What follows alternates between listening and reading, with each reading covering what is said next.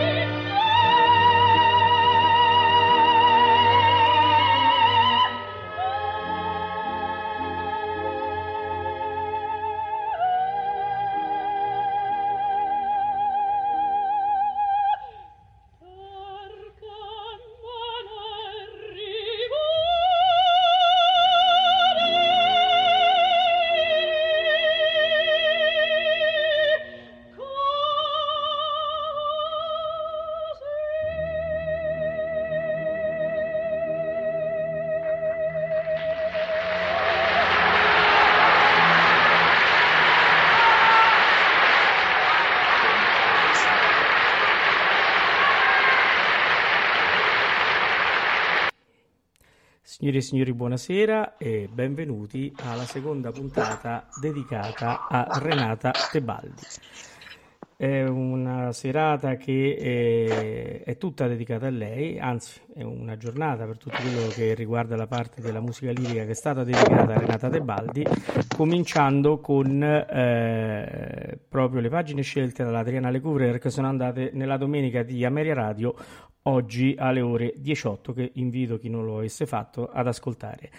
Ora eh, ci siamo noi e poi alle eh, ventidue e trenta, terminata questa trasmissione, andrà in onda la Suor Angelica, sempre eh, interpretata da eh, Renata Tebaldi, con l'introduzione del nostro Valerio Lopane. Prima di iniziare la trasmissione io eh, mi corre l'obbligo di eh, fare un ringraziamento a tutti i nostri ascoltatori e eh, al consiglio direttivo dell'associazione Amelia Umbra, che eh, chiaramente eh, è la padrona eh, di casa, e a tutti i, i, i collaboratori di Amelia Radio, eh, da Umberto Alunni, Massimiliano Samsa, Maria Teresa Ferrante, eh, Chiara Persi eh, e tutti gli amici che eh, ci sono vicini, come in questo momento la Fondazione Renata Tebaldi e lo stesso Valerio Lopane, che è entrato a far parte eh, del, eh, del nostro staff eh, da un po'. Allora, eh, perché devo ringraziare? Perché praticamente in circa sei mesi dalla nascita di questa radio abbiamo raggiunto un dato elevatissimo di ascolti che eh, praticamente avremmo oh, diciamo oh, previsto esclusivamente per l'anno probabilmente, quindi eh, è una cosa molto bella che mi piace ricordare, e con questo oh, voglio ringraziare il presidente Gabriele Catalucci e tutti gli altri che ho già uh, nominato. Bene, allora entriamo adesso nella, uh, nel vivo della trasmissione. Eh, mi corre l'obbligo prima di tutto di salutare i miei compagni di viaggio, che sono eh, noi ci siamo i Shipman, lo sapete, eh, quindi eh, saluto Alvin e Valerio,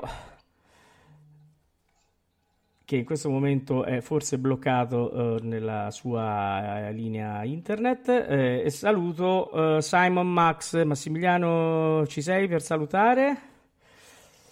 Eh, ecco qua Massimiliano, eh, Simon, Max, ci, eh, ci sei?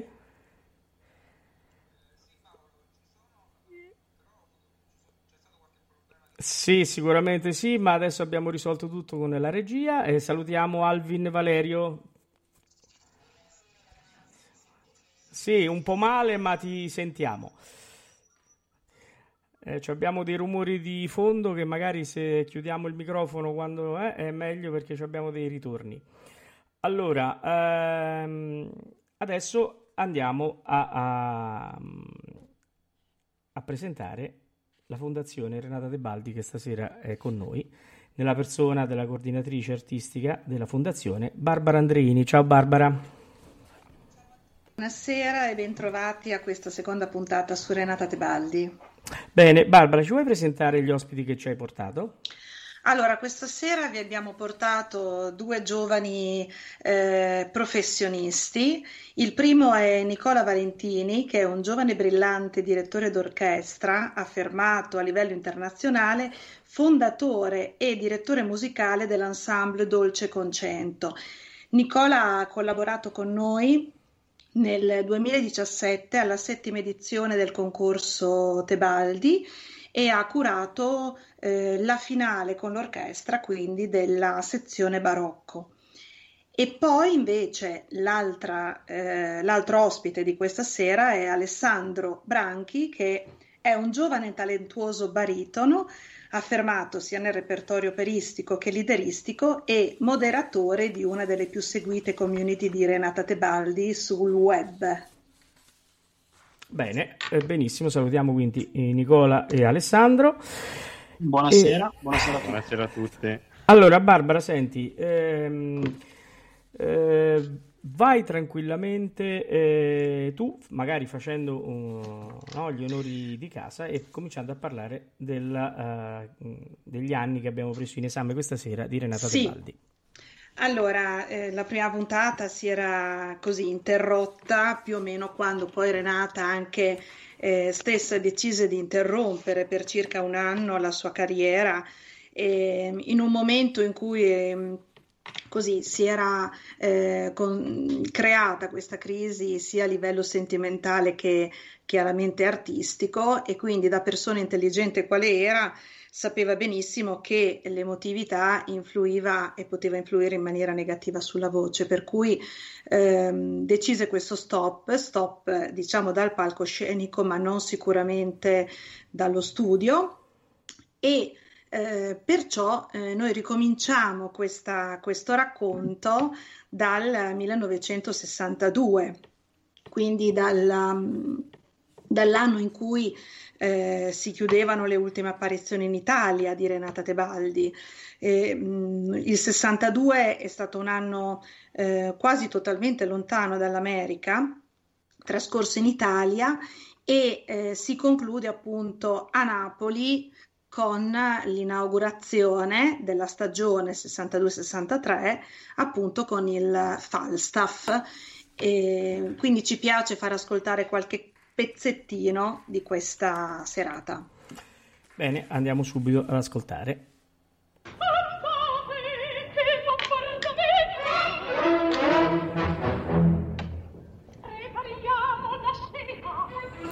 Eh, Valerio, penso che sia la tua linea, perché gli altri sentono tutti, credo, vero? Sì, Max sta facendo un lavoro, quindi questo. Adesso benissimo, prima male. No, prima che avevo il mio microfono chiuso su, su Skype.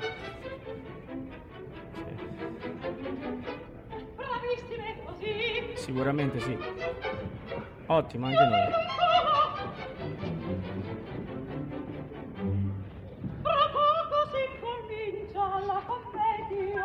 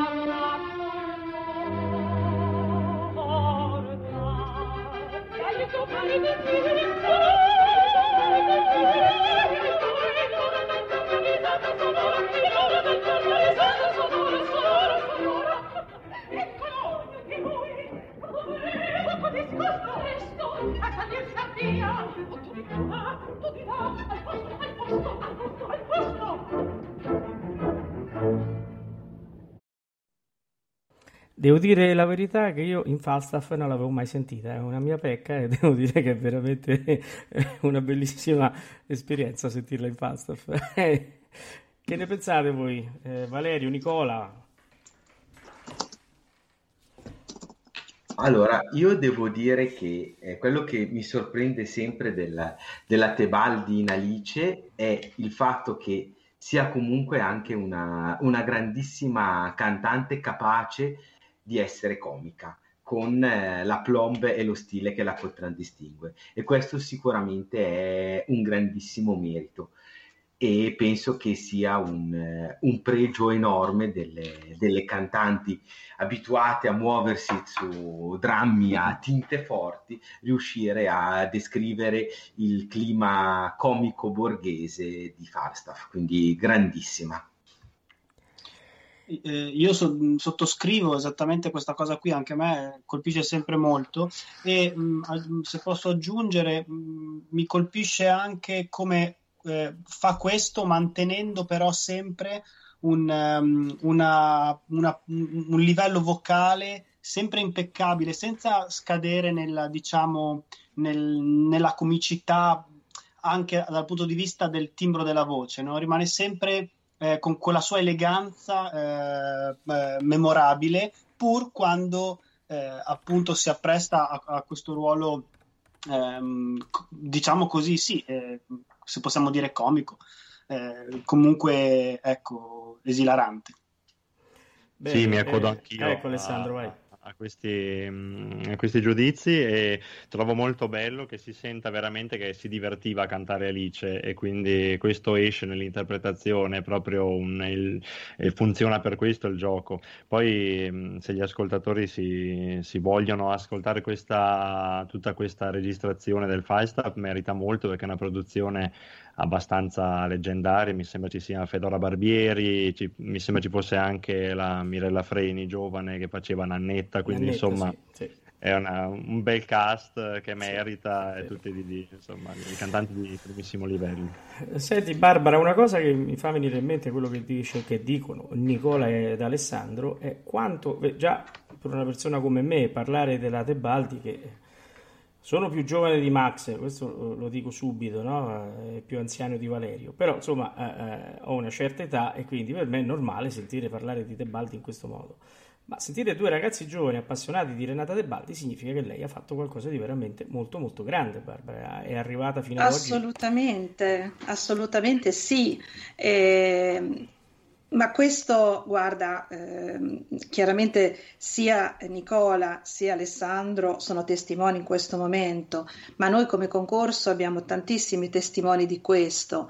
Tutti i ragazzi che eh, abbiamo incontrato in questi anni, Eh, chi più chi meno comunque hanno sempre preso Renata Tebaldi a, a riferimento, ma a riferimento per tante, tanti aspetti, sia da un punto di vista chiaramente della professionalità, quindi dello studio, del rigore, della serietà, ma anche appunto di, di studio del suono, quindi il fatto che eh, sia riuscita, perché parliamo così, lei è riuscita nel suo intento di eh, perpetuare il suo ricordo nel tempo, perché noi ancora oggi parliamo di lei e eh, per la fondazione lei è, non lei era, e quindi è con noi, è con noi con le sue registrazioni, è con noi con il suo esempio.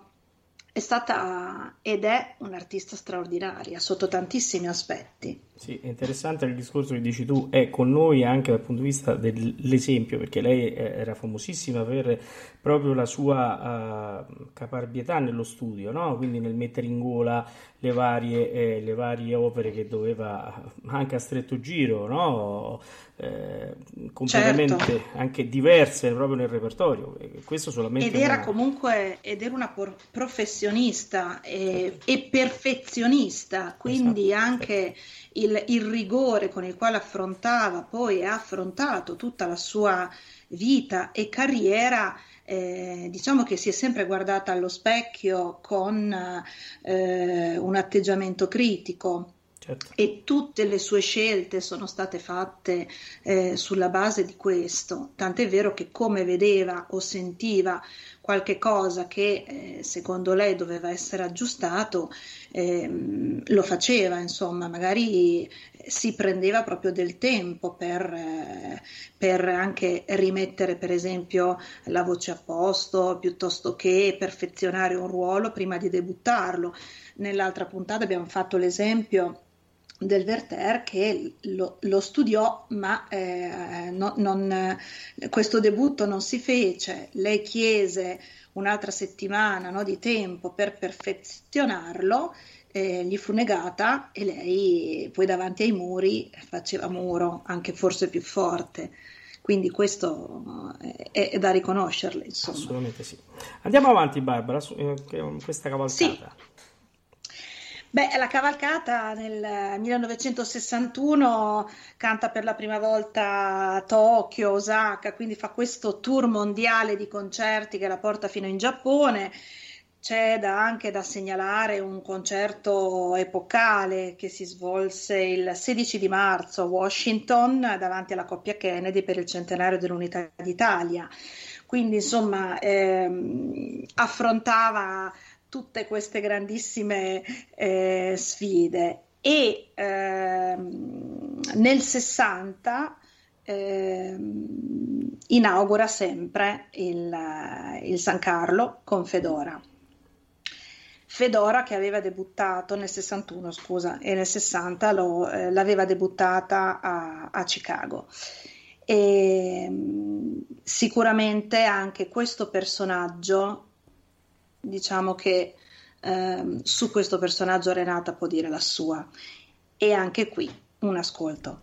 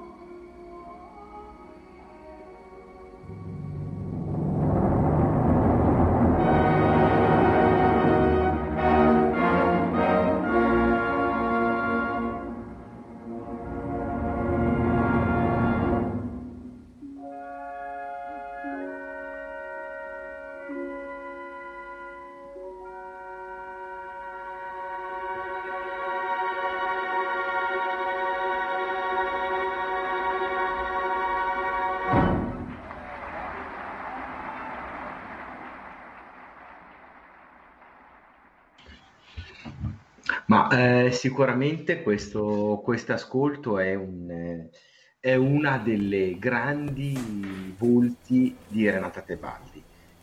Io quello che volevo chiedere a questi due giovani ragazzi con cui abbiamo condiviso sia Nicola che Alessandro velocissimamente durante gli alcuni ascolti delle, dei pareri fulminei ma sapienti sull'arte di Renata Tebaldi, qual è la, la vostra Renata? Cioè, eh, qua abbiamo avuto di fronte una grandissima interprete del repertorio verista, ma proprio al, al San Carlo, all'inizio di carriera, Renata è stata una grandissima belcantista.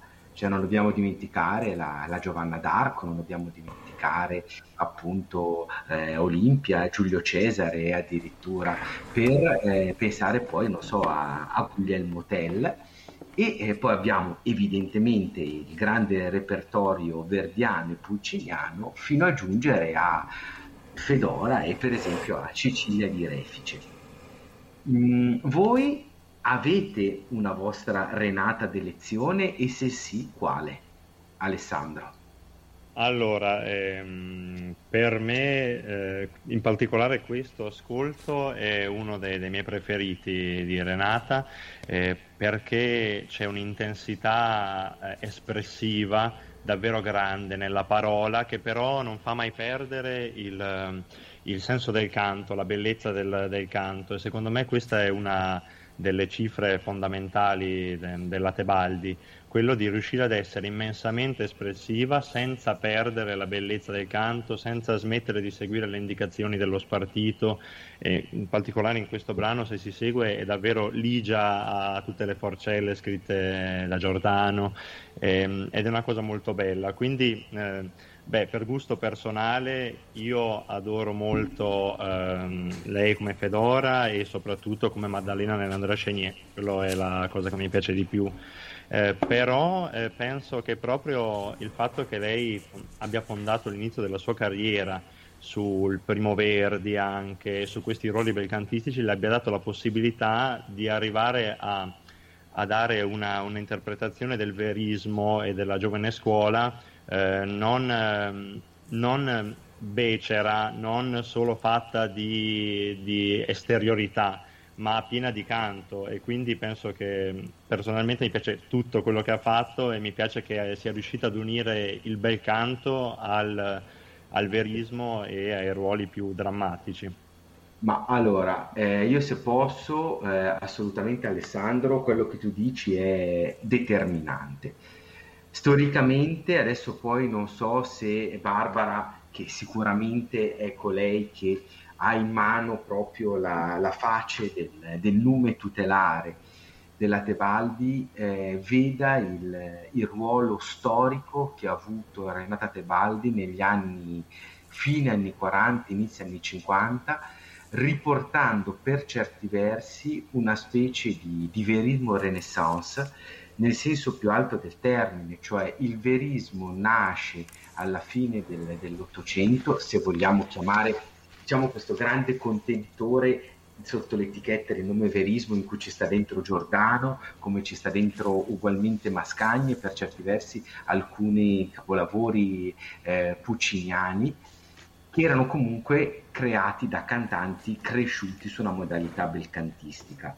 Poi nel periodo soprattutto tra le guerre, con le, le cantanti attrici, si era veramente persa per certi versi questo tipo di di approccio ligio alle ragioni del bel canto, e sicuramente la Tebaldi ha avuto il, il merito di riportarlo, anche grazie alla figura di una delle più eh, auliche cantanti del, del, diciamo, del periodo tra le guerre, che appunto è stata la sua maestra Carmen Melis, non a caso grandissima interprete verista, celeberrima la sua Tosca, ma sempre sulle ragioni del del bel canto.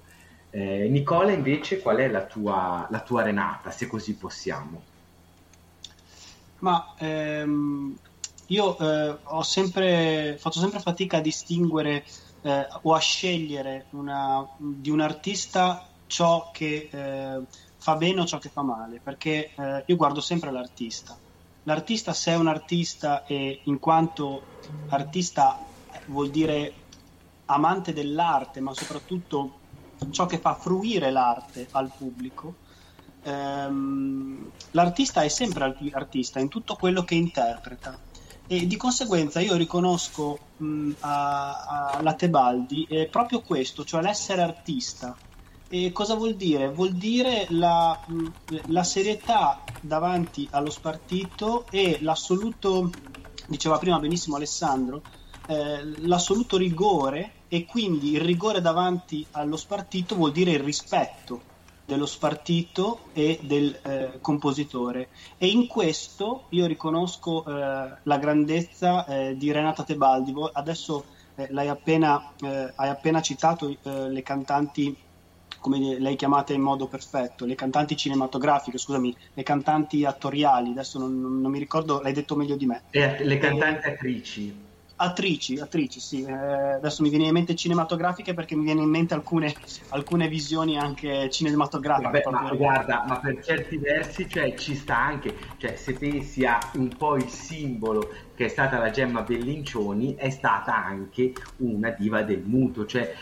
Cioè si fondevano le due cose, cioè una certo. iniziava, cioè, era proprio certo. questa l'idea. Ma, eh, e quindi diciamo che eh, la, mia, la mia Renata Tebaldi è eh, la Renata Tebaldi artista, cioè mh, il, il più grande, la cosa che ammiro di più è proprio la, il grande rispetto che si evince da ogni sua registrazione, perché io di quello posso godere, non posso godere, purtroppo non ho potuto godere Eh, di averla mai ascoltata con le mie orecchie, ma eh, si eh, evince proprio questo, cioè il grande rispetto della partitura, del compositore, della musica, e quindi una grande artista. Ah, questo, questo sicuramente, anche perché poi, e in questo sicuramente eh, ci può magari un po' illuminare Barbara, per certi versi la bellezza straordinaria della voce della Tebaldi ha anche passato un, un, un aspetto che non fosse espressiva, cioè per assurdo era come se eh, si appagasse di questo dono di una delle voci oggettivamente più belle per rotondità, per emissione.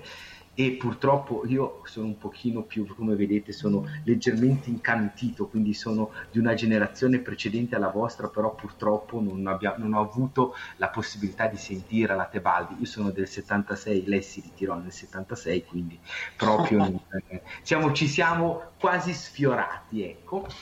E eh, al di là di questo, cioè eh, c'è sicuramente però un, eh, un valore di Eh, grande bellezza ed espressività vocale, e questo per me è, è determinante, cioè se io devo pensare a oggi cos'è la Tebaldi, al di là della incredibile bellezza e anche la capacità di avere preso questa sua mirabile carta da giocare e l'abbia resa e piegata all'espressività. Non so cosa, cosa pensi su questo punto, Barbara. Assolutamente, concordo con tutto quanto fino adesso espresso da voi. E, secondo me, questo è un mio parere personale, eh, coloro che, si, che definiscono la Tebaldi non espressiva ehm, le fanno sicuramente un grande torto, obiettivamente, anche perché forse le devono trovare un difetto, non lo so. Però la sua voce eh, chiaramente era bella eh, come poche, e mh, forse eh, una, mh, non dico la più bella, ma sicuramente una delle più belle. Eh, ma la sua capacità di eh, trasformare o trasferire questa bellezza nella... Eh, nel ruolo, nella parte, nella musica, eh, le deve assolutamente essere riconosciuto, perché questa è storia, non è una, come posso dire, eh, una ehm, un'interpretazione personale, è, è oggettiva, eh, cioè io quando ascolto la sua voce e non soltanto eh, ne godo della bellezza, ma questa voce mi penetra all'interno e mi provoca dei brividi, quella è emozione, quindi non è Eh, soltanto il bel suono che ti entra, c'è molto di più. Bene, eh, ovviamente mi accodo alle vostre eh, considerazioni, sapete la mia passione per la Tebaldi, quindi non posso che sottoscrivere. Barbara, andiamo avanti che se no non facciamo in tempo ad ascoltare tutto. Esatto, perché abbiamo già anticipato un po' di cose, ma poi dopo certo. le approfondiremo. eh, Ripercorrendo a ritroso questa sua fantastica carriera, eh, arriviamo al cinquantanove. Il cinquantanove è ancora una data importante perché c'è il ritorno alla Scala dopo ben quattro anni di assenza, con una Tosca strepitosa, una Tosca che molti attendevano. Lei stessa eh, l'attendeva con... con trepidazione, con grande emozione, ma eh, quando appunto, e oltretutto eh, eh, era, ehm, come posso dire, eh, non scaramantica in questo caso, perché si presentò in scena, no, con questo color viola, viola. Che, quindi contro ogni prudenza, no? E, e comunque insomma fu accolta da un'ovazione e questa la commosse e sicuramente la rincuorò, e quindi insomma fu un grandissimo ritorno alla Scala. Nel cinquantotto ehm, andiamo indietro velocemente, eh, andiamo per tappe, è stato l'anno, il primo, in cui eh, Renata canta in teatro senza la madre, quindi anche questo anno è stato un anno molto importante per lei.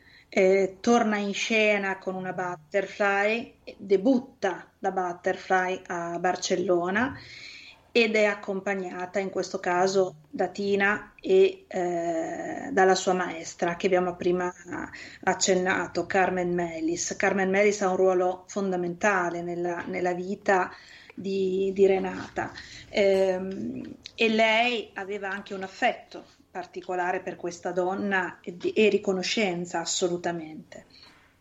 Poi ancora eh, dopo Barcellona c'è il ritorno a San Carlo, la forza del destino eh, epocale sempre di questo anno, e quindi insomma mh, oltre a eh, chiaramente eh, concerti in Italia, in Europa, negli Stati Uniti, insomma eh, son, sono anni molto intensi questi per lei. Il cinquantasette, il cinquantasette è un anno, eh, si conclude ovviamente con la morte della madre e quindi ha eh, un impatto eh, emotivo molto molto pesante su Renata. E tutto il, nell'anno cinquantasette c'è anche, eh, diciamo, c'è un debutto e un addio ad un ruolo. Il debutto è in Manon a Chicago, e eh, l'addio invece al ruolo di Violetta, che comunque è stato un ruolo molto importante per lei, che le ha dato tante soddisfazioni. E, e a proposito proprio della sua Violetta, abbiamo scelto questo Amami Alfredo, che è un'edizione particolare di Firenze del millenovecentocinquantasei, dove lei bissò il, appunto, la grande scena Amami Alfredo.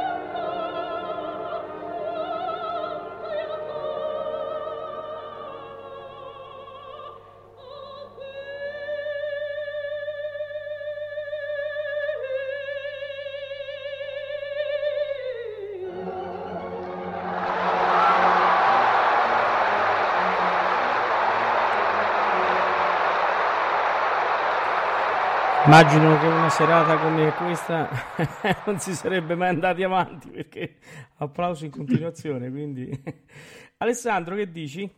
Sì, no, infatti eh, consiglio davvero a tutti quelli che amano la Tebaldi di ascoltare questa Traviata del cinquantasei di Firenze, perché è, è stupefacente l'entusiasmo che ha suscitato nel pubblico, che qua si sente nella richiesta di bis dopo quella che non è una romanza, no? È un, insomma è una frase. E comunque il pubblico è impazzito e chiedeva bis. C'è una curiosità poi di, di questa Traviata a proposito proprio del repertorio non solo solito che, che Renata affrontava, e che lei aveva studiato Francesca da Rimini di Zandonai per quel Maggio musicale fiorentino, che poi non si poté fare e venne sostituita con la produzione di Traviata. E, um, una cosa simpatica è che um, eh, ho avuto l'opportunità di conoscere Angelo Rossi, che faceva Gastone quella sera, e, mentre Annina era la, la mamma della mia maestra di spartito, Liliana Poli, e devo dire che ogni volta che capita di incontrare qualche eh, cantante che ha potuto lavorare con, con Renata sul palco, ogni volta che gliela si nomina eh, risponde con un grande sorriso e sono tutti, sembrano tutti innamorati di lei. Credo che questa sia una cosa carina da ricordare, perché insomma il teatro è un posto anche difficile fra i vari caratteri eh, de- dei cantanti, e invece eh, a me è sempre capitato, anche con, parlando con Daniele Barioni che registrò con lei Fanciulla del West, eh, sono tutti, hanno tutti un gran sorriso quando parlano di lei, la ricordano tutti con un grande affetto, quindi ha lasciato un segno anche umano dove, dove è stata artista. Bene. Barbara, andiamo avanti dopo questa bellissima te- eh, testimonianza di Alessandro. Allora, siamo al millenovecentocinquantasei, la Tebaldi ha ancora molti contratti nei teatri italiani, tutti tranne la Scala, alla quale si era congedata appunto l'anno precedente. E, mh, poi sulla Scala racconteremo e, e diremo qualcosa magari la prossima, dopo il prossimo ascolto. È, è l'anno del, del primo tour dei concerti in America, quindi incomincia appunto questa sua eh, internazionalità, carriera straordinaria oltre oceano. E, oltre al repertorio tradizionale, Renata affronta per la seconda volta nella sua carriera il Guglielmo Tell di Rossini, che anche questo poi lo ascolteremo. E, mh, È una lezione lei in Selva opaca, deserta borghiera, e tutto questo ruolo, è una Matilde eccezionale, quindi eh, questo poi meriterà un ascolto successivo. Ehm, debutta il ruolo di Amelia Grimaldi nel Simo Boccanegra, sempre negli Stati Uniti. Nel cinquantacinque c'è questo famoso addio, famoso diciamo così perché è entrato chiaramente nella storia, alla, alla Scala, con Una memorabile forza del destino. Ed inizia questo sodalizio straordinario con il Metropolitan di New York, dove vi debutta con Desdemona, l'Otello. E, fra il cinquantaquattro e il cinquantacinque Renata canta anche, eh, diciamo per la sua ultima volta, tutti i ruoli di quelle opere eh, straniere che venivano eseguite in italiano. Non avrà più modo di cantarle perché la permanenza negli Stati Uniti non le darà questa opportunità. Vero è che questi ruoli eh, fino a al millenovecentosessanta eh, venivano normalmente eseguiti in lingua italiana, e quindi lei lo, li abbandonò, e quindi si parla, no, tutto della, del repertorio, scusate, del repertorio wagneriano. Andiamo avanti ancora, perché poi c'è il cinquantaquattro, debutta anche il ruolo di Tatiana nello Genonieghin, che non canterà più.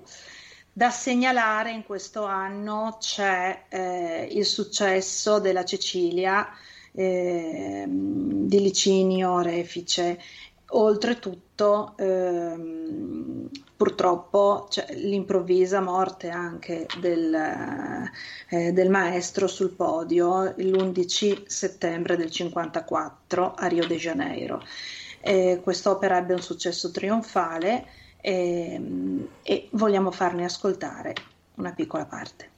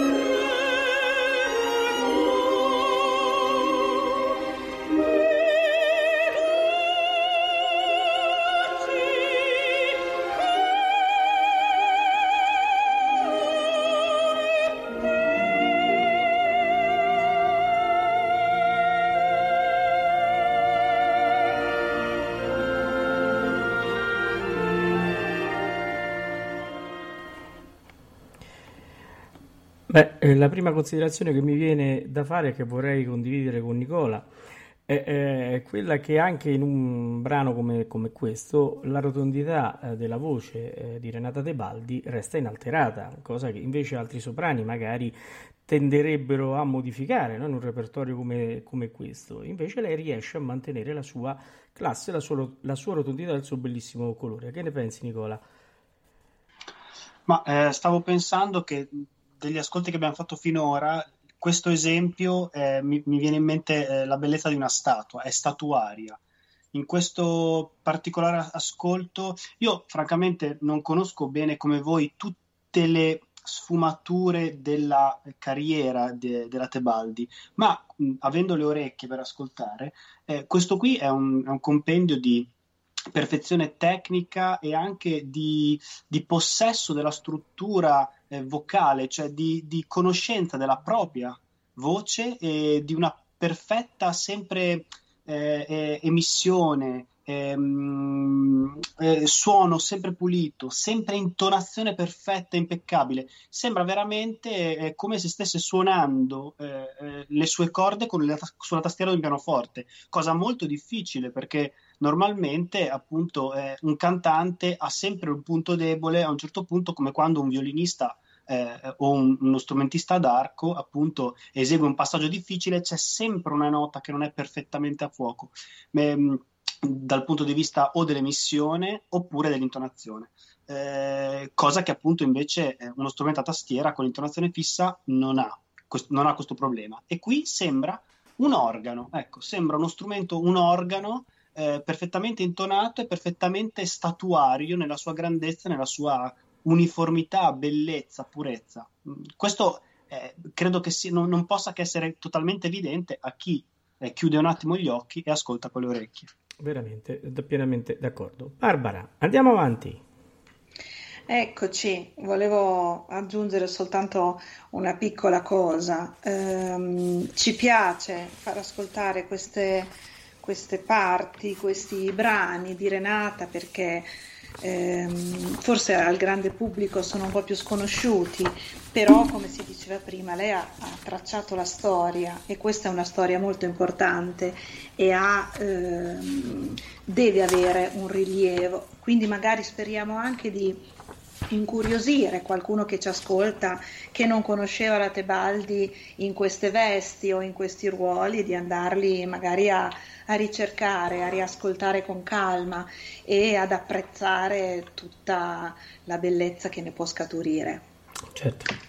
Andiamo avanti, eh, un altro ascolto, eh, siamo nel cinquantatré, eh, Renata canta per la prima volta anche a Buenos Aires, debutta in Forza del Destino, appunto nella Sicilia, e anche nella Vallì.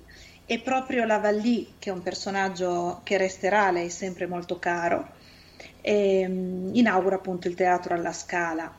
E um, ci piace ascoltare un brano dalla Vallì.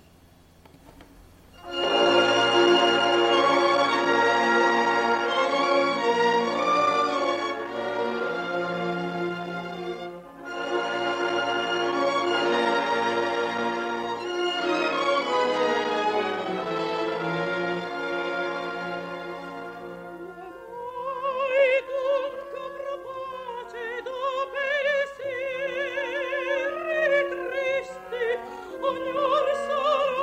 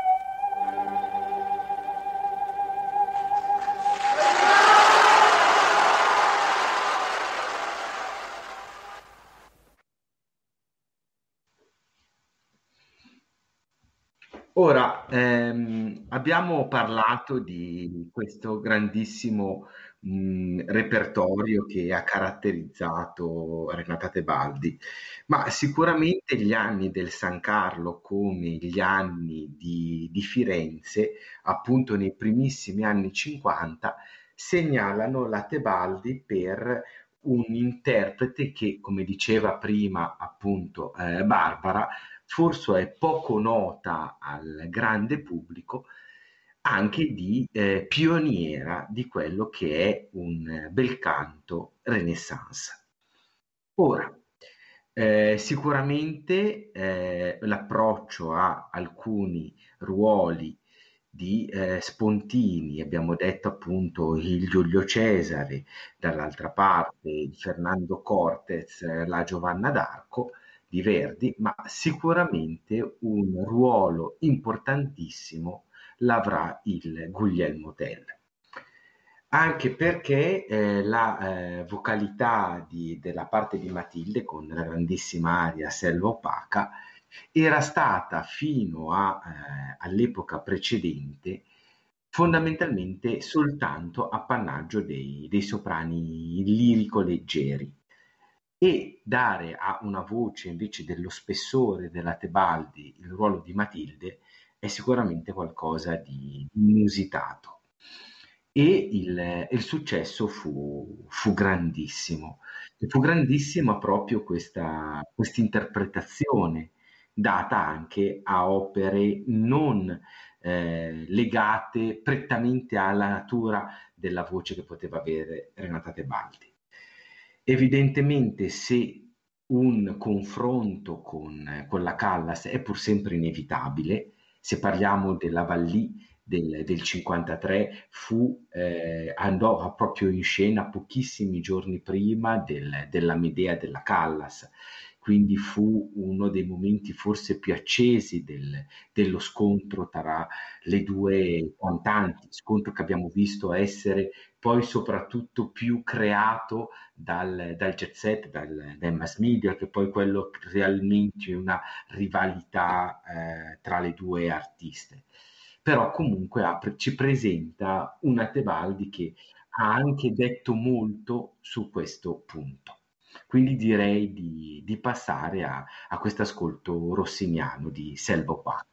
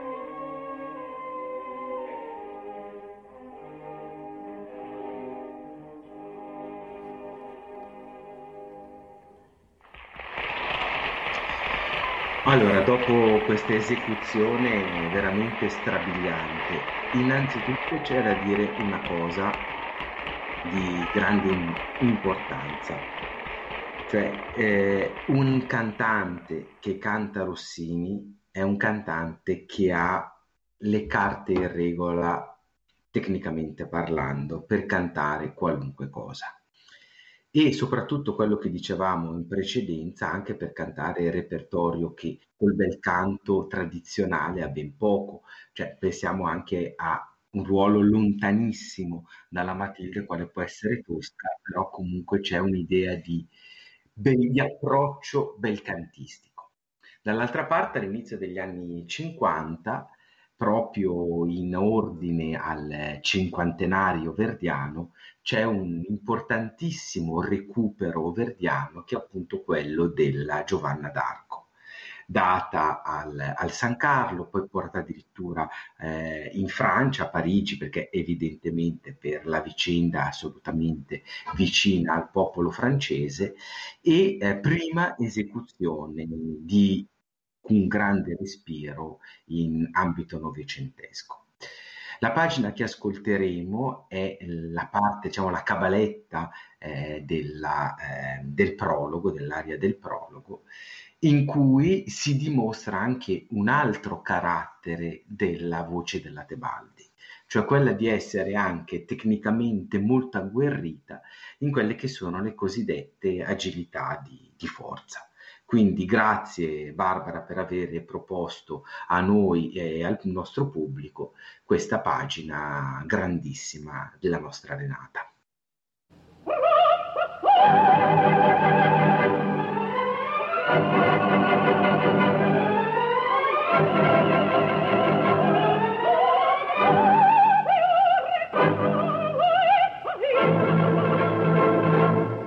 Chi sei tu?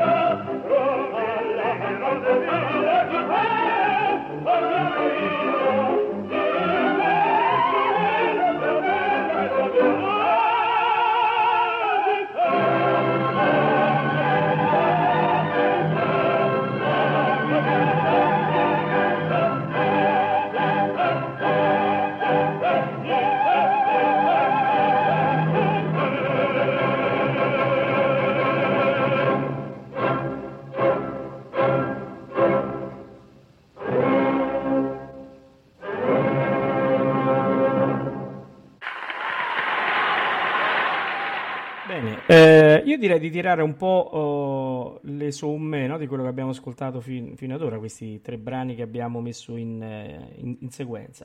Chi comincia? Alessandro? Sì, volentieri.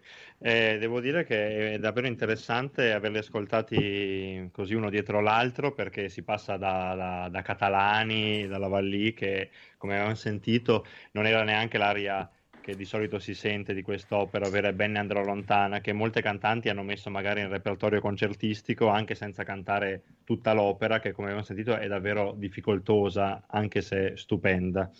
Invece eh, la Tebaldi l'ha cantata diverse volte anche fino verso la fine degli anni sessanta. E, e accostare insomma questo, questo modo di cantare Catalani a, a come riesce ad affrontare il legato e le, le arcate di fiato che servono per cantare Selva Opaca, perché davvero poi con, con un tempo così, così ampio e così, così rilassato come è stato preso in questo caso eh, da lei, e anche come poi riesce a cantare nella Giovanna d'Arco questa agilità, come diceva Valerio, questa agilità di forza, è molto interessante e, e mettono in risalto la base tecnica insomma che è comune a questi repertori così diversi. Eh, la Tebaldi era una maestra assoluta del legato e ad alcuni è presa un po' come una cosa... Uh, vabbè, il legato è una cosa, no, che tutti i cantanti devono avere, sì certo, ma non ce ne sono molti che hanno eh, una abilità nel controllarlo come aveva lei, e questo le porta anche la possibilità di affrontare poi l'agilità di forza, perché questo lo diceva un, un grande cantante rossignano, Luigi Lablache, nel suo trattato di canto, che la base del canto e anche dell'agilità è il legato. Quindi chi possiede questa base può affrontare poi qualsiasi, qualsiasi scrittura, e qua è evidenziato addirittura in tre stili completamente diversi e di epoche diverse. Bene, e Nicola? Ma questo che, che ha appena descritto Alessandro può essere fatto solamente attraverso eh, un, lo studio, attraverso la, il continuo perfezionarsi, ed è, secondo me è questa la, una delle cose, delle caratteristiche più grandi di questa cantante che dovremmo mettere in luce, o almeno che io eh, registro, perché come dicevamo prima, certo che aveva una bella voce, questo è, è detto da tutti, è riconosciuto da tutti, ma la grandezza sta proprio, a mio avviso, nel non fermarsi ad avere una bella voce, quindi nel non fermarsi alla freschezza e alla fortuna di aver avuto Una, un, un bel timbro, una bella voce, proprio una bellezza di suono. Bella voce vuol dire tutto e niente, ma una bellezza di suono così eh, limpido e cristallino, ma di aver messo eh, eh, questa, questo talento al servizio di un grande studio che gli ha potuto quindi eh, permettere di fare tutti questi repertori così differenti. Questa è la più grande peculiarità, se, a mio avviso, che riconosco. Bene. Eh, Barbara, andiamo avanti, eh, il tempo è tiranno, mi si vuol dire. Sì, il tempo è tiranno, infatti, eh, andiamo avanti velocemente perché c'è un'altra eh, area che vogliamo assolutamente farvi ascoltare eh, ed è a posto, eh, appunto eh, ancora conferma, no? di, di, di questo eh, ampio repertorio che la Tebaldi ha affrontato, quindi eh, magari sicuramente, come si diceva, meno conosciuto, ma non significa anzi eh, affatto meno importante. E quindi io andrei proprio velocissimamente alla, a Handel, quindi eh, vorrei far ascoltare agli, agli ascoltatori appunto il Piangerò la sorte mia, che eh, la Tebaldi canta in maniera sublime.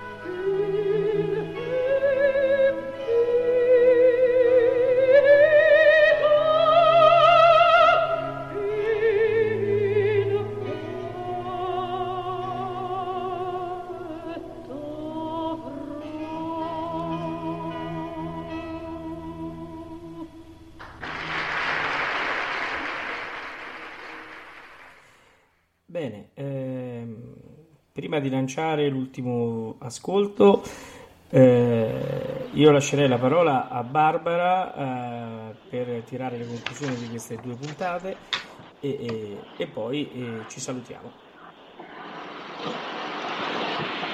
Allora, perfetto. Eh, ehm, non so se ci sono dei problemi tecnici. Io... Si, si sente un sottofondo, chiudete il microfono. Esatto. Esatto. Non so chi è. Riusciamo a parlare. Volevo soltanto eh, ricordare al nostro pubblico che eh, sul sito della Fondazione Renata Tebaldi, w w w punto fondazione renata tebaldi punto org, è possibile trovare anche tutta la cronologia eh, della carriera di Renata Tebaldi, che eh, è stata redatta con tantissima cura eh, dal nostro amico eh, professor Giuseppe Caruso, e quindi anche per chi volesse in qualche modo curiosare e andare a cercare tutte quelle rarità che appartengono al repertorio di Renata Tebaldi non così conosciuto, le può tranquillamente trovare eh, su questa cronologia dettagliata. Eh, che dire, questo tempo eh, è ormai concluso, ma avevamo tantissimi ancora ascolti da far sentire, eh, chiaramente tutti anche della Tebaldi giovanissima, della Tebaldi debuttante, della Tebaldi con Toscanini, ma eh, ci piace salutarvi e ehm, così eh, riportare un pochettino il, la, la Tebaldi più, più conosciuta, ma sicuramente emblematica ed esempio, quale era la sua eh, straordinaria Mimì. E quindi ehm, eh, vi vogliamo salutare appunto con eh, la scena finale di Mimì. Io vorrei ringraziare in maniera veramente eh, di cuore sia Nicola eh, Valentini, che è stato con noi questa, in questa serata, sia Alessandro Branchi, perché sono state due persone straordinarie, così come Valerio Lopane e tutti voi della radio che ci avete accolti in questo viaggio con Renata Tebaldi straordinario. Grazie, grazie Barbara, anche noi grazie a tutti, grazie. Ci uniamo ai tuoi ringraziamenti. Grazie. Quindi ringraziamo Alessandro, ringraziamo Nicola e, e, e noi chiaramente eh, ringraziamo tutti i nostri ascoltatori, ringraziando Massimiliano che oggi è stato un po' al di fuori dei microfoni perché ha curato la parte tecnica e, e chiaramente Alvin Valerio che eh, è sempre con noi. Bene, vi lascio eh, con il finale di Bohème, vi i, dico che finita la trasmissione potete andare a sentire sempre sul sito amelia radio punto com eh, per l'opera della domenica eh, La Suor Angelica con Renata Tebaldi. Buona notte a tutti.